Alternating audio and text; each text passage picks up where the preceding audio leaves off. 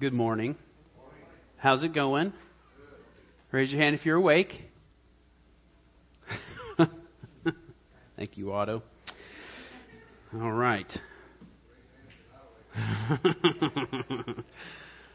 oh, man.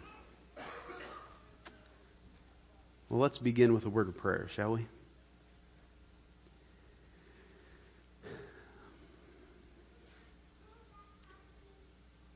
Father, we come before you and we thank you for your good purposes.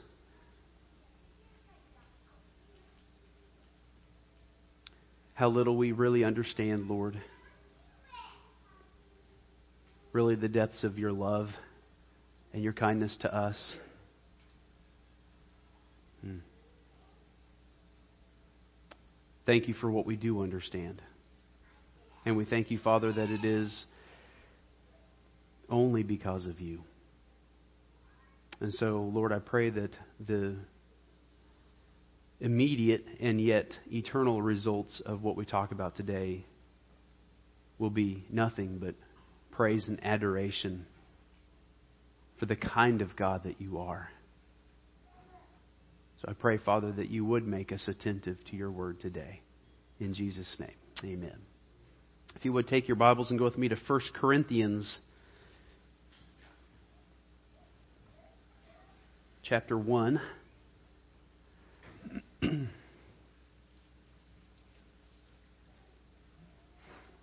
Today, we are going to be talking about the, uh, the Spirit of God in preaching.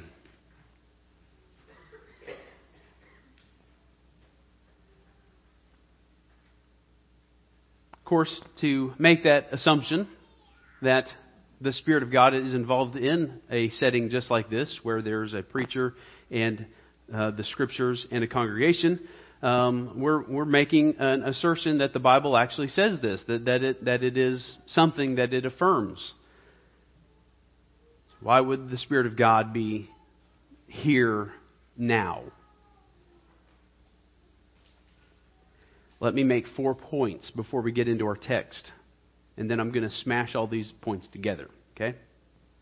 The first point is this the Holy Spirit, who's been the topic of our, uh, or the subject of our sermons for the last several weeks, the Holy Spirit, this is going to come as a shocker, the Holy Spirit is the Spirit of Jesus.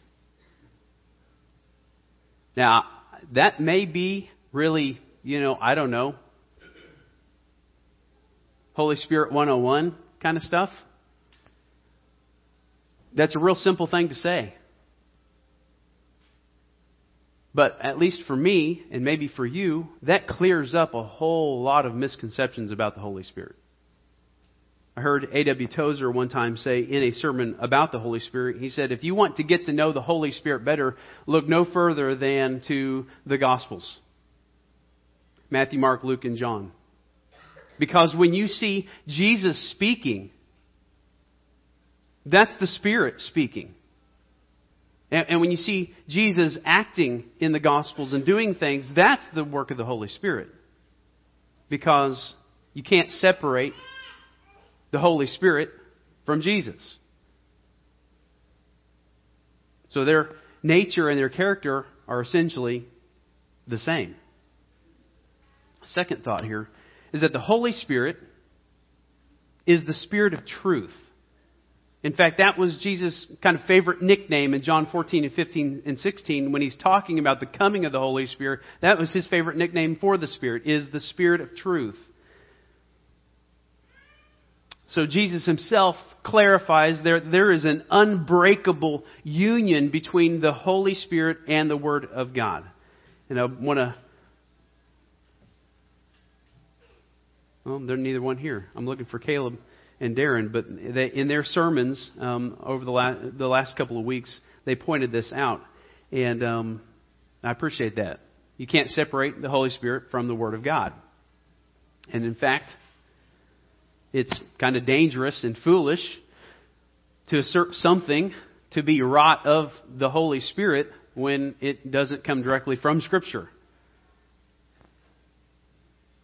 Third thought According to John 16, the Holy Spirit is the driving force behind the conviction of sin. John or Jesus says that when the Spirit comes, he will convict the world of sin and righteousness and judgment. Fourth thought. It is the work of the Holy Spirit and the Holy Spirit alone to regenerate a dead heart. It is not the work of a person standing behind a pulpit. According to Paul, as he is writing to Titus, that is the work of the Holy Spirit.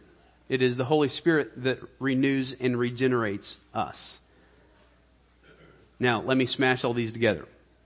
Because the Holy Spirit is the person of Jesus, and that the Spirit's ministry revolves around the Word, and the Holy Spirit is the driving force to convict sinners of sin and their need for a Savior, and the Holy Spirit applies the cross work of Christ to a sinner,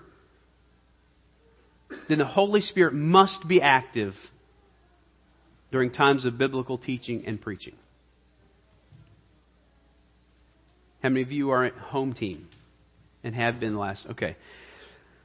last semester, when we started the book of Mark, when we got into chapter 1, the first thing that Mark records Jesus saying is the kingdom of God is at hand. Repent and believe in the gospel. And we see in the book of Mark, in the same chapter, there were people that were gathering around Jesus with uh, demon possessed and, and, and people that were, needed healing. And he would go from place to place. And in, in, at least in the first chapter, he, he's, he's leaving a crowd of people with those needs to go on to the next place to preach. And he says, For this is the reason why I came. We get into uh, the book of Acts and the great move of the Holy Spirit at Pentecost. This is a demonstration that the preaching of the gospel is the priority of the Holy Spirit. It's the Spirit of God who's setting aside men for the gospel ministry. It's the Spirit of God convicting and converting thousands at Pentecost. It's the Spirit of God who desires for the nations to call upon the name of the Lord and turn from worthless idols. I would argue that today um, the Spirit of God is bound and determined to be present in our meeting on the sole basis of the authority of Scripture. So, He's not here, praise God, He's not here for the quality of leadership or the sincerity of any of us that are sitting here today, or the fact that we have a 200 year history.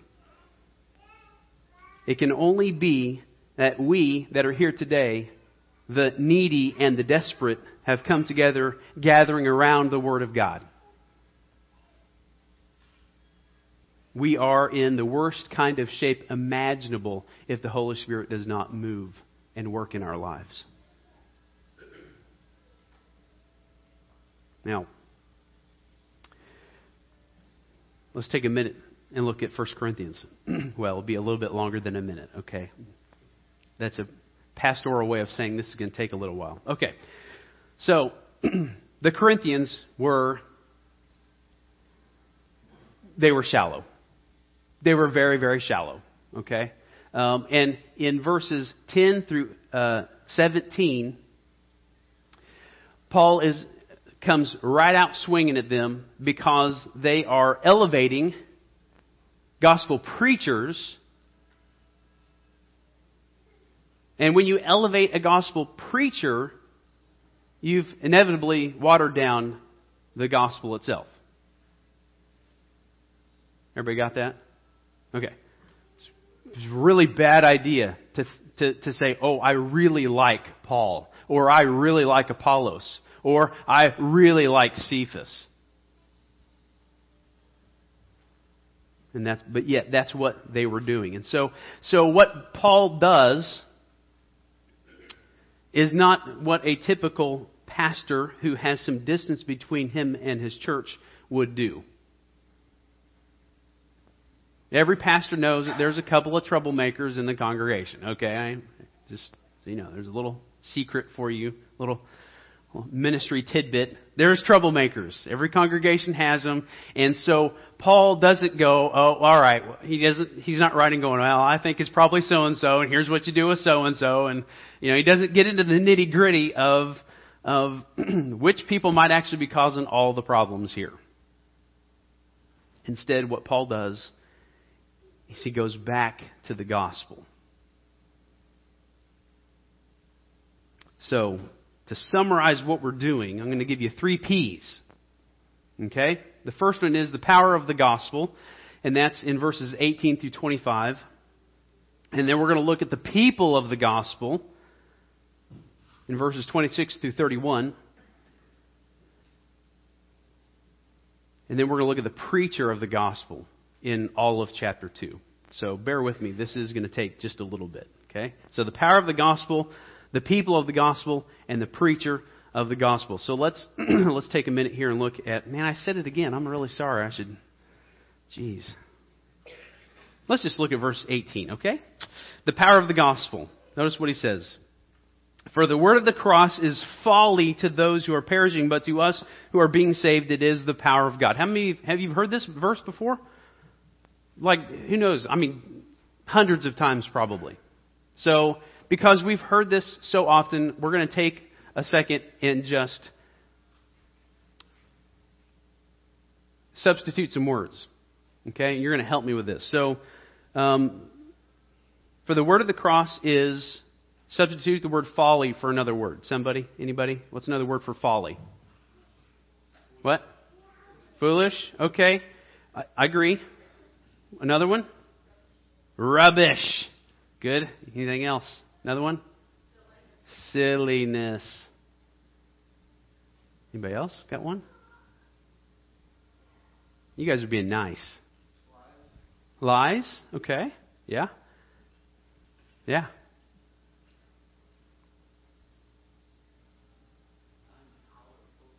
Intolerable. Intolerable. Intolerable. Good. I know it's early. This time change is killing us. What's another one? Craziness. Yes. Good. How about idiotic? I know we're all maybe not supposed to say that this early on a Sunday. Or or stupid. I know that's that's not a good word. Kids don't repeat it unless it actually applies to something like in this situation. Okay? So what's well, I know that, but all right. But thank you for uh, your self control this morning.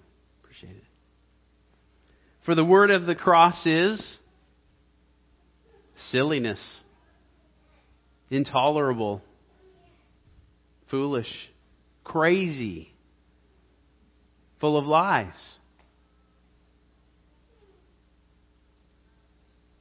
It, it is it's stupid. The word of the cross is stupid. It's idiotic. It's irrelevant. To those who are perishing. What's another phrase for those who are perishing? Lost. What's another one? Huh? Damned? Cursed? Blinded? Huh? Mm hmm. Yeah.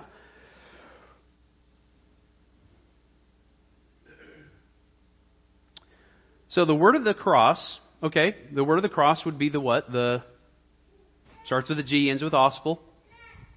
Gospel, very good. For the gospel is stupid to those who are headed to hell.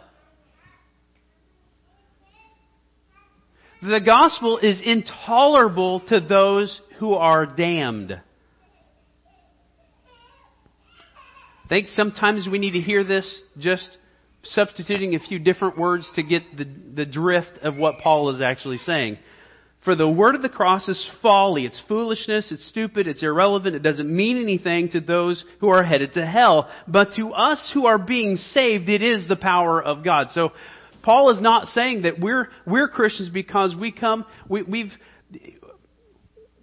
we think that the gospel it meets our expectations of of a good worldview. I mean, it, well, this has got some good presuppositions, and we agree with that, or or maybe we uh, it's it's coming to to the cross by just the sheer power of logic, or or uh, I like the the um, I like the uh,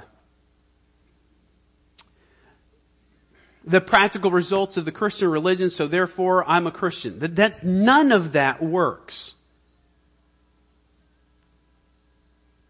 Paul is saying that it's not just us coming to, to, to, to, terms with something that we might agree with intellectually. He is saying that if we understand the word of the cross, it is the power of God. Not just one thing that God does over here on the side, or, or this is just one tiny aspect of His character. No, this is the power of God. And He proves this, and he, by quote, look at verses uh, 19 uh, through 21. He says, For it is written, I will destroy the wisdom of the wise, and the discernment of the discerning I will thwart. Where is the one who is wise? Where is the scribe? Where is the debater of this age? Has not God made foolish the wisdom of the world?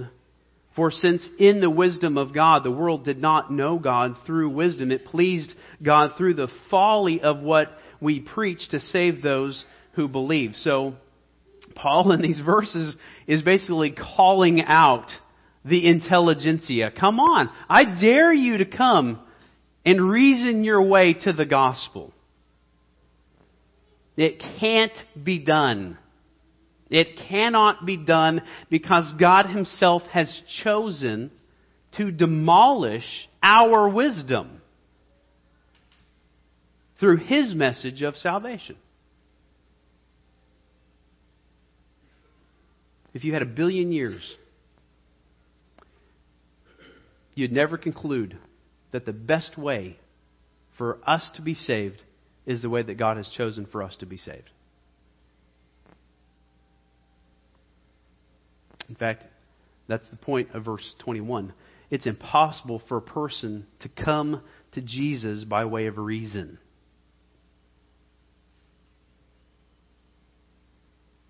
But rather it's basically accepting a message of sheer foolishness, at least according to man's standards. Notice verses 22 through 24.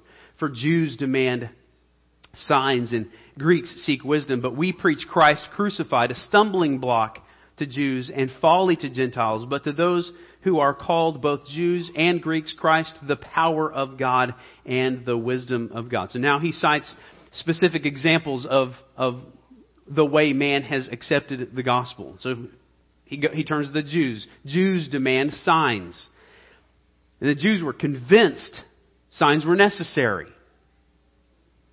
And not just any ordinary run of the mill kind of miraculous signs that Jesus did, but they wanted to see signs that they expected, and they wanted to see signs that they longed for.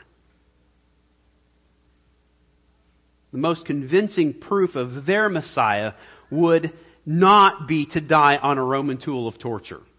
That does not work.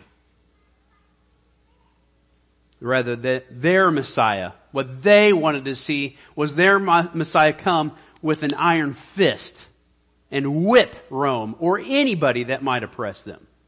So for the Jew in the first century, Jesus was a complete epic fail. Or, as Paul would put it, a complete stumbling block. To the Greeks, on the other hand, who are constantly speculating and theorizing about life and divine things, to be told that a divine being died for humanity, that's nonsensical. That doesn't make any sense. They were constantly attempting to please and appease their pantheon of false gods. It just wasn't sensible for a God to go to such lengths to rescue humanity. Especially a God who would die such a horrible and disgusting death as Jesus. So, that's why when Paul was in Athens, they kind of laughed and mocked his message of the resurrection. It's just a foolish story. Doesn't mean anything. Are things different today? Oh, we're a modern society. We don't think like this, right?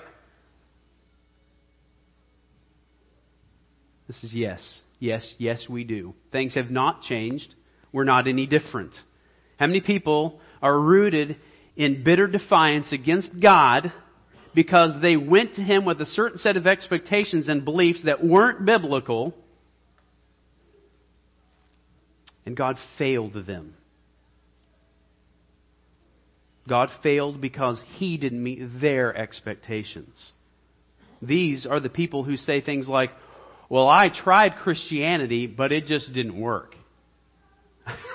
As if Jesus is just like a, a coat that you try on for a little bit. Ah, it's a little tight in the shoulders. I think I'm going to take this off and try something else. you can't do that. You can't do that with Christianity. It's not like test driving a car. Or they judge God by saying things like, well, if I were God, I would fill in the blank. And they, hmm, we'll get to it. Um, I heard somebody say, um, I don't know, it was a news report or something. Um, God had nothing to do with Donald Trump be- becoming president. Really? So there are certain things that God does, and then He just steps back and doesn't do anything? Sovereign Lord. Sometimes, right? When you turn these people to the gospel itself, they don't want to hear it.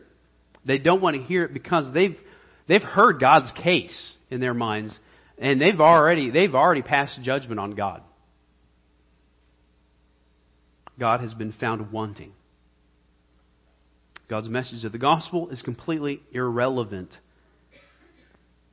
when the God that they believe in is failing to fix the country's political problems, or the God that they believe in isn't bettering uh, their current standard of living, or touching up their marriage, or whatever the case may be. They go to God with a certain set of expectations that are not biblical, and therefore they pass judgment on God because He has failed them. Or you have, on the other hand, all these deep thinkers that have somehow reasoned away God. Again, they're toying with false assertions, judging the God of Scriptures, and not ever finding a logical path to God.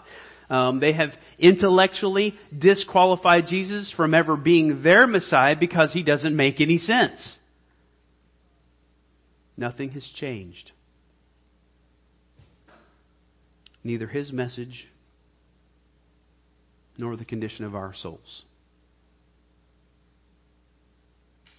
Jesus is still the Messiah. And we are still miserable, rotten sinners. Just think about the amount of arrogance that it requires for a being who at one time didn't exist to have to be conceived, birthed, and then die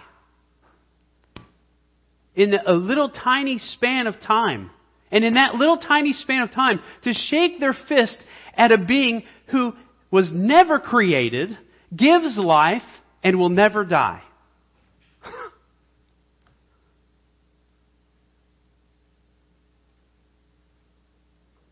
By the way, that's us without grace.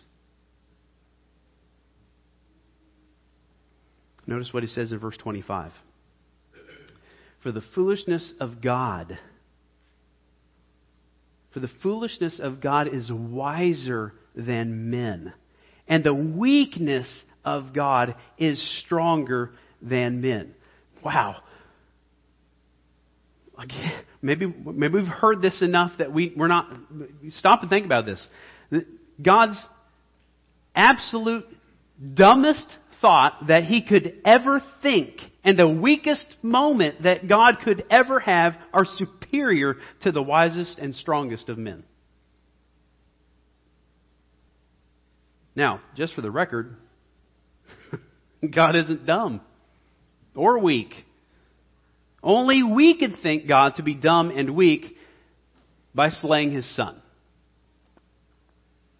And we could only come to the conclusion that it's a dumb and weak idea because we really don't understand what it takes to save people like us. In other words, to think the gospel message is dumb and weak is to think that God Himself is dumb and weak. And that our wisdom and our strength are superior to God's. It's no wonder humanity doesn't flock to the gospel. Because this is our attitude towards Him. Now, to keep us tethered here to the context, remember that the Corinthians, now that we've said all of this, remember the Corinthians are, are elevating preachers. Kind of funny. Sad. What are preachers? Just people. That's it. It's not the, the preacher of the gospel being the power of God. It's the gospel itself which is the power of God. And so, to keep us good and humble here, Paul turns now to the people of the gospel. Notice what he says in verse 26. For consider your calling, brothers. Not many of you were wise according to worldly standards. Not many were powerful. Not many were of noble birth. So now, now he turns to these, these poor, self-inflated Corinthian people. And what kind of people were they? According to worldly standards, these guys were not winning the science fairs. You know what I'm saying?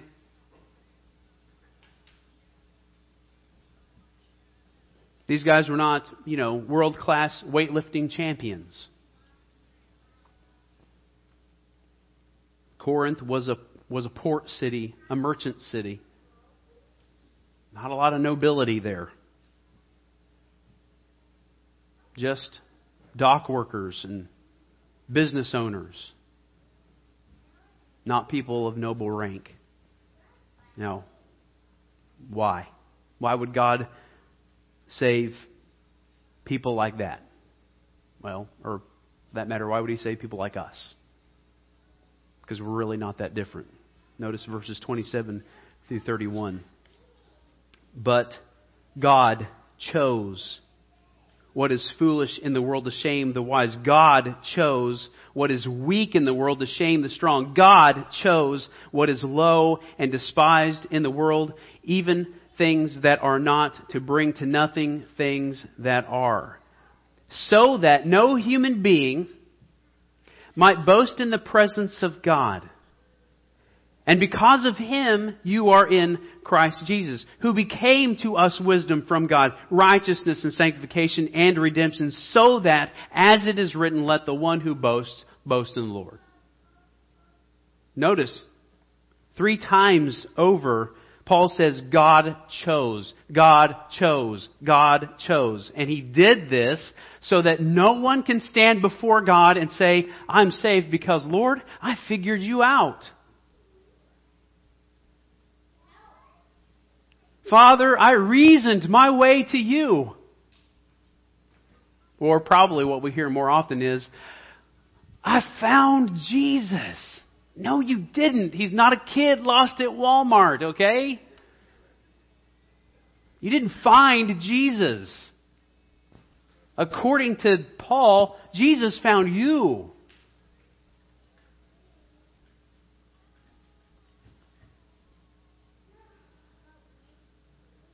You, if you are a saved person, are saved because God chose you. By saying that He chose us, that we're in Him. We're not just talking about a home in heaven. Paul lists out what Jesus is to us now. And he doesn't list just a ticket to heaven. He just doesn't. He says he's our wisdom. And by that, did you know that there are things that Jesus says that's completely opposite of the, what the world's wisdom says? Turn the other cheek. Love your enemies. Again, let me reword one for you. Enslave yourself to fellow believers. The greatest among you shall be your, your slave. No, it says servant. Mm-hmm. In the Greek, it says doulos, which is slave. Those are not things that the, the, the world likes to hear. Turn the other cheek, love your enemies, enslave yourself to someone else.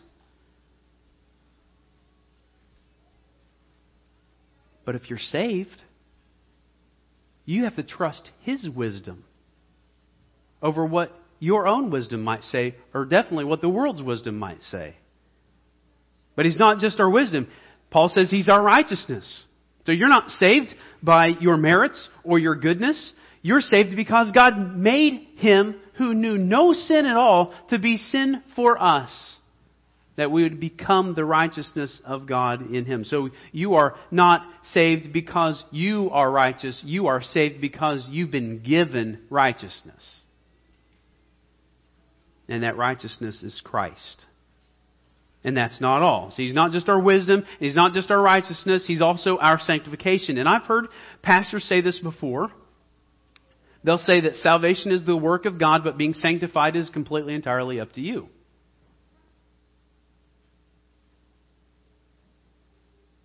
Well, we do have to choose, don't we? We have to choose to go to church. We have to choose to open up our Bibles. And we have to choose to study the Scripture. So, how does that work with, with Jesus being our sanctification?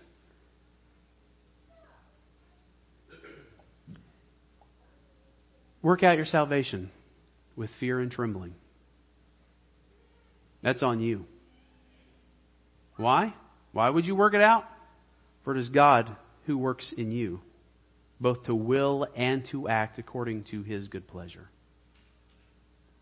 He is our sanctification. So if you even begin to discipline yourself in a life of holiness before God, it's because Christ is at work in you. That's not all. He's not just our wisdom. He's not just our righteousness. He's not just our sanctification. He's also our redemption. So that on that day when we stand before God and He gives us a pass into His eternal abode to be with Him forever, it will not be you boasting in your choice. Lord, I just know you're going to let me in because I made the right choice. Man, no, not at all. It's, be, it's going to be because He is stamped on your soul, paid in full. That's the only reason. You couldn't bribe your way into heaven. Millions have tried. They come before God with their works and they attempt to prove to God how good they actually are, and it doesn't work. Because until Christ purchases you off of the auction block of sin, you are going to remain there.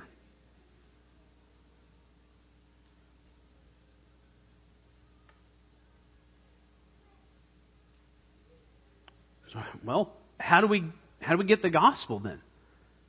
How does this get to us? Paul turns then in chapter 2 to the preacher of the gospel. Notice with me the first five verses. He says, And when I and I, when I came to you, brothers, did not come proclaiming to you the testimony of God with lofty speech or wisdom. For I decided to know nothing among you except Jesus Christ and Him crucified. And I was with you in weakness and in fear and much trembling, and my speech and my message were not implausible words of wisdom, but in demonstration of the Spirit and of power, that your faith might not rest in the wisdom of men, but in the power of God. So now Paul comes to the Corinthians, and when he came to the Corinthians, I should say, um, in the Gospel or in the book of Acts, he was a one message kind of guy. Now, you have to understand that by this singular preaching, he was setting himself apart from all the highly regarded street preachers who had waxed with great eloquence on any number of subjects. He deals with this get time to read through 2 Corinthians and these super apostles. But Paul was decidedly not one of those kinds of speakers. Rather, he came in a complete simplicity, preaching one message, and that message was Christ crucified. He says that this message was a demonstration of the Holy Spirit's power. Now, just to clarify, when he says it was a demonstration of, of power, does that mean that there were all kinds of miracles happening around Paul? People were being healed, demons were being cast out, all that kind of stuff? Not necessarily.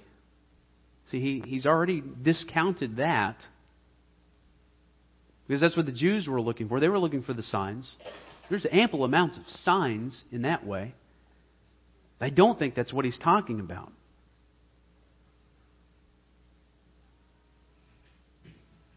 What's the greatest demonstration of the power of the gospel?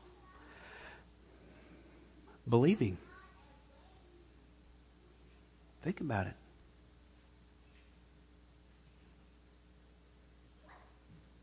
People heard it from a guy who wasn't trying to wax eloquently.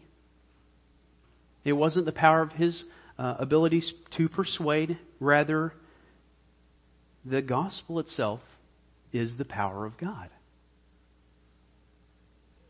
And the reason we can say this is because when people actually hear the gospel and they actually believe, their lives are actually changed.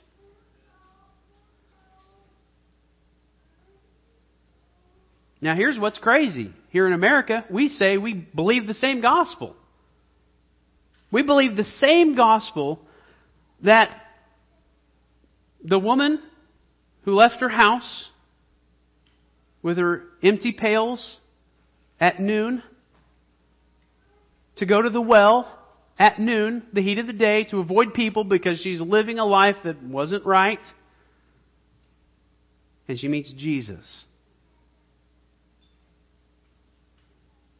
She drops her water bucket, runs back into town, and tells people, Come and meet the man who told me everything I'd ever done. This is somebody who was living in shame. Now, why is that? Because she met Christ. That's why. It's the power of the gospel. This is the same gospel that takes a legalized thief which is what any tax collector was in those days, and turns him not only away from thievery, but to an abundant life of giving. Zacchaeus was never the same. We claim the same gospel.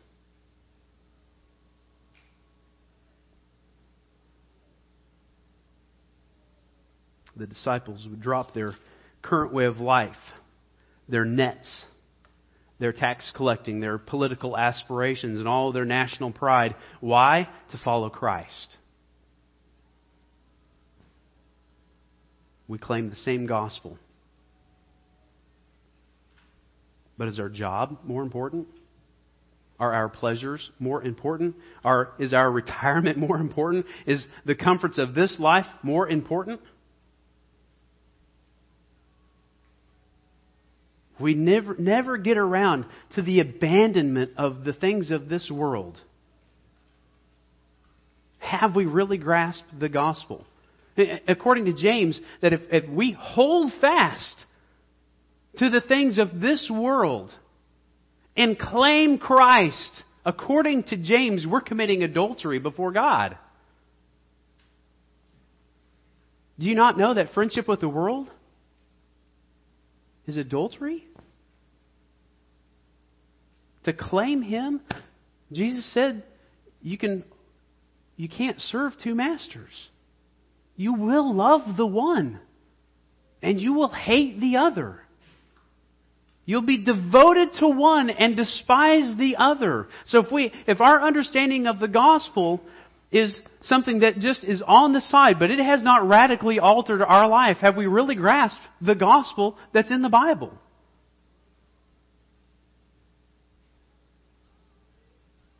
When God claims men's lives, he claims all of their lives. And again, this doesn't come back to the preacher, it comes back to the God of the gospel. Paul turns to this in verses 6 through 13. Yet among the mature, we do not impart wisdom, although it is, uh, excuse me, yet among the mature we do impart wisdom, although it is not a wisdom of this age or of the rulers of this age who are doomed to pass away. But we impart a secret and hidden wisdom of God, which God decreed before the ages for our glory. None of the rulers of this age understood this, for if they had, they would not have crucified the Lord of glory. But as it is written, what no eye has seen, nor ear heard, nor the heart of man imagined, what God has prepared for those who love him. These things God has revealed to us through the Spirit. For the Spirit searches everything, even the depths of God. For who knows a person's thoughts except the Spirit of that person which is in him? So also no one comprehends the thoughts of God except the Spirit of God. Now we have received not the Spirit of the world, but the Spirit who is from God, that we might understand the things freely given us by God. And we impart this in words not taught by human wisdom, but taught by the Spirit, interpreting spiritual truths to those who are spiritual. So, the gospel, that is the mystery that Paul is referring to here, the, the secret wisdom of God, is revealed only because God, by His Spirit, reveals it. That's it. And to prove this, Paul gives an illustration. No one can know what a person thinks unless that first person actually speaks, right? And this is where miscommunications happen in, in marriages. Well, you gave me that look. The look, look can start some fights. You know what I'm saying? But until somebody opens their mouth and actually speaks in regards to how they feel or think, we can't finally know how they feel or how they think. In the meantime, we're left in the dark, speculating and wondering. Likewise, no one can hear the gospel, and no one can come to Jesus unless God chooses to open their eyes and ears to see and to hear. If He does not, then they remain in darkness. So, this means that in the final analysis, I mean, I, I, I, called this section the preacher of the gospel, and so far you're probably just assuming that it was Paul because that's who Paul was talking about. But the truth is, preacher of the gospel is the Holy Spirit. Because I can do everything in my power to convince you today of how good Jesus is and that you need to turn to Him. But unless God speaks, unless God chooses to reveal Himself, you will remain in darkness. I heard Francis Chan talk about this one time. He was he was, um, was he talking to witnessing to somebody on a plane, and and it might have been a Jehovah's Witness or a Mormon or somebody, and and he realized in that conversation that it that that there's a, there's a third party when a Christian witnesses. See, a Mormon and Jehovah, Jehovah Witness, they, they don't have the Holy Spirit. He's not there. So all they've got is the, is the power of their own ability to persuade people. But when we witness to people, we're not the end result of them believing. It's that we need them to encounter God Himself. Otherwise, they'll never be saved. So Paul brings this conclusion in 14 through 16. The natural person does not accept the things of the Spirit of God, for they are stupid. They are foolish. They are crazy. They are irrelevant to him and he is not able to understand them because they are spiritually discerned. The spiritual person judges all things, but is himself to be judged by no one. For who has understood the mind of the Lord so as to instruct him? but we, and this is awesome, we have the mind of Christ. So, the things of God will remain unacceptable to a lost person. They will remain a complete folly because they need the Spirit of God to change their hearts. And by that, another way of putting this is that He gives us the mind of Christ. When we become Christians, when we, when we, when we are saved, we are given the mind of Christ. All right, so me some applications on this. I have three, but after I went back over this last night, I thought, you know what? I have to add a fourth to this. So, um, and I've said it a couple of times, but it bears saying again. Don't elevate preachers to a status they don't deserve. Please don't do that to us. Okay? Please don't don't do it. It, it it's not worth the heartache that comes with it. Direct all of your praise and all of your thanksgiving to the God from whom all blessings flow. Please take us. In fact, where we don't have that, that silly goblet that was up here. You know, you know what we need is not some goblet that looks like the oh, what's the thing in the uh, yeah, the Holy Grail. You know, uh, that's that's silliness. You know, we need up here is a salt shaker. Take everything that we say with a grain of salt. This is the word, is the gospel. It's not the preacher. My first official application thought here is uh, the doctrine of election is meant to promote humility. It's all through this, and I, I, I know maybe you're here and you're struggling with that those that thrice repeated phrase God chose, God chose, God chose. It's okay to think, man, I don't think I understand this. Great. You're not supposed to. Look again at this, at this.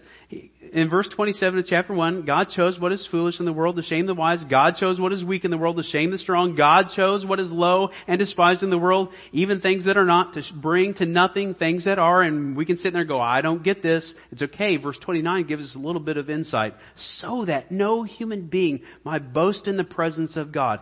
And because of Him you are in Christ Jesus. So not only do we not elevate preachers, but when we think about the fact that if we're saved at all, it's all the power of God, that's not supposed to make you sit back and go, man, I'm great. Aren't I great?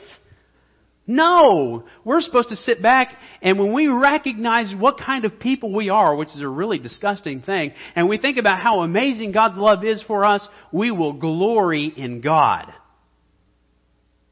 Because God has chosen the weak and the foolish, the ignorant guy right here is all God. It's not us.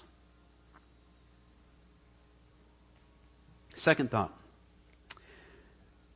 Let the scoffers scoff.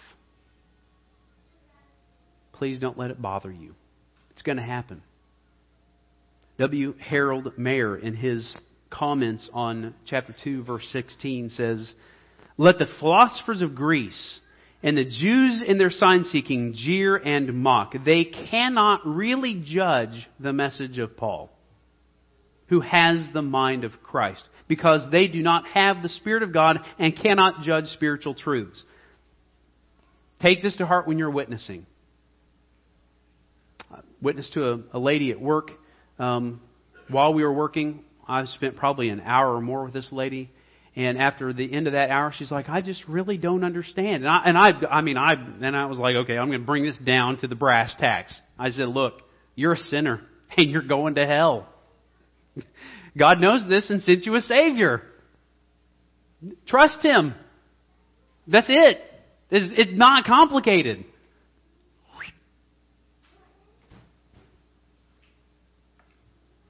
Actually, it's funny, is that lady I found out several months later, went to another believer on the line that I work on, and he was sharing the gospel with her. And her interpretation of all of that time that I spent telling her the gospel is she said, Jason told me I was going to hell because I was living in adultery. That was it. Let him scoff. Unless and until the Spirit of God moves on their life, they'll remain in darkness. And they'll continue to sit on the throne of judgment against God Himself. So be encouraged because He can open their eyes. Third thought it is really vital that we understand who this God is, that we understand and fully grasp, hopefully, what the gospel is. And I think that's the point that Paul is ultimately getting at. We got to get back to an understanding of the gospel, and we have to get back to an understanding of Christ. Um, there's a poem that's written by the same guy who wrote Amazing Grace, and it's it's called "What Think Ye of Christ?" John Newton. He says, "What think ye of Christ is the test." to try both your state and your scheme. You cannot be right in the rest unless you think rightly of Him. As Jesus appears in your view, as He is beloved or not, so God is disposed to you, and mercy or wrath is your lot. Some take Him a creature to be, a man or an angel at most. But these have not feelings like me, nor know themselves wretched or lost. So guilty, so helpless am I. I dare not confide in his blood, nor on his protection rely, unless I am sure he is God. Some call him Savior in word but mix their own works with their plan. And hope he his help will afford when they have done all that they can.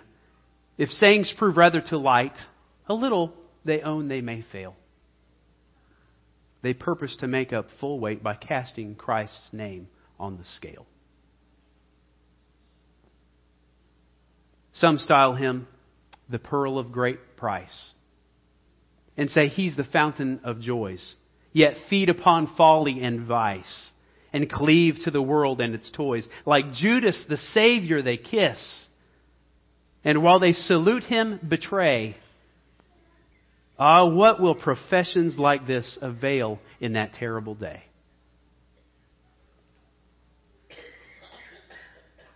And then Newton, in his last verse, says, If asked what of Jesus I think, although my best thoughts are poor. I say, He's my meat and my drink, my life and my strength and my store, my shepherd, my husband, my friend, my Savior from sin and from thrall, my hope from beginning to end, my portion, my Lord my all. Let's pray.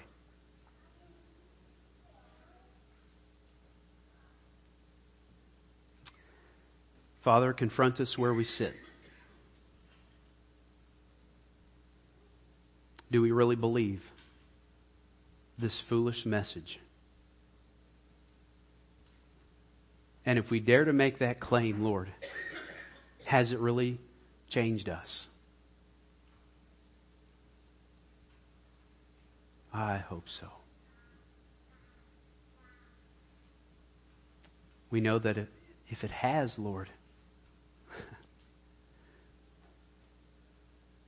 may all of our bragging and all of our boasting and all of our pride be placed upon you. Because when I look at me,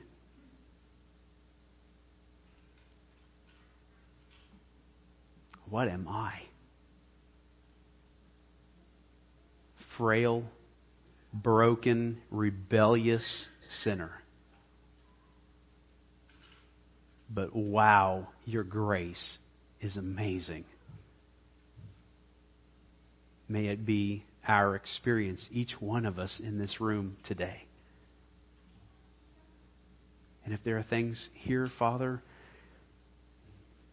worldly things that we're holding fast to, oh God.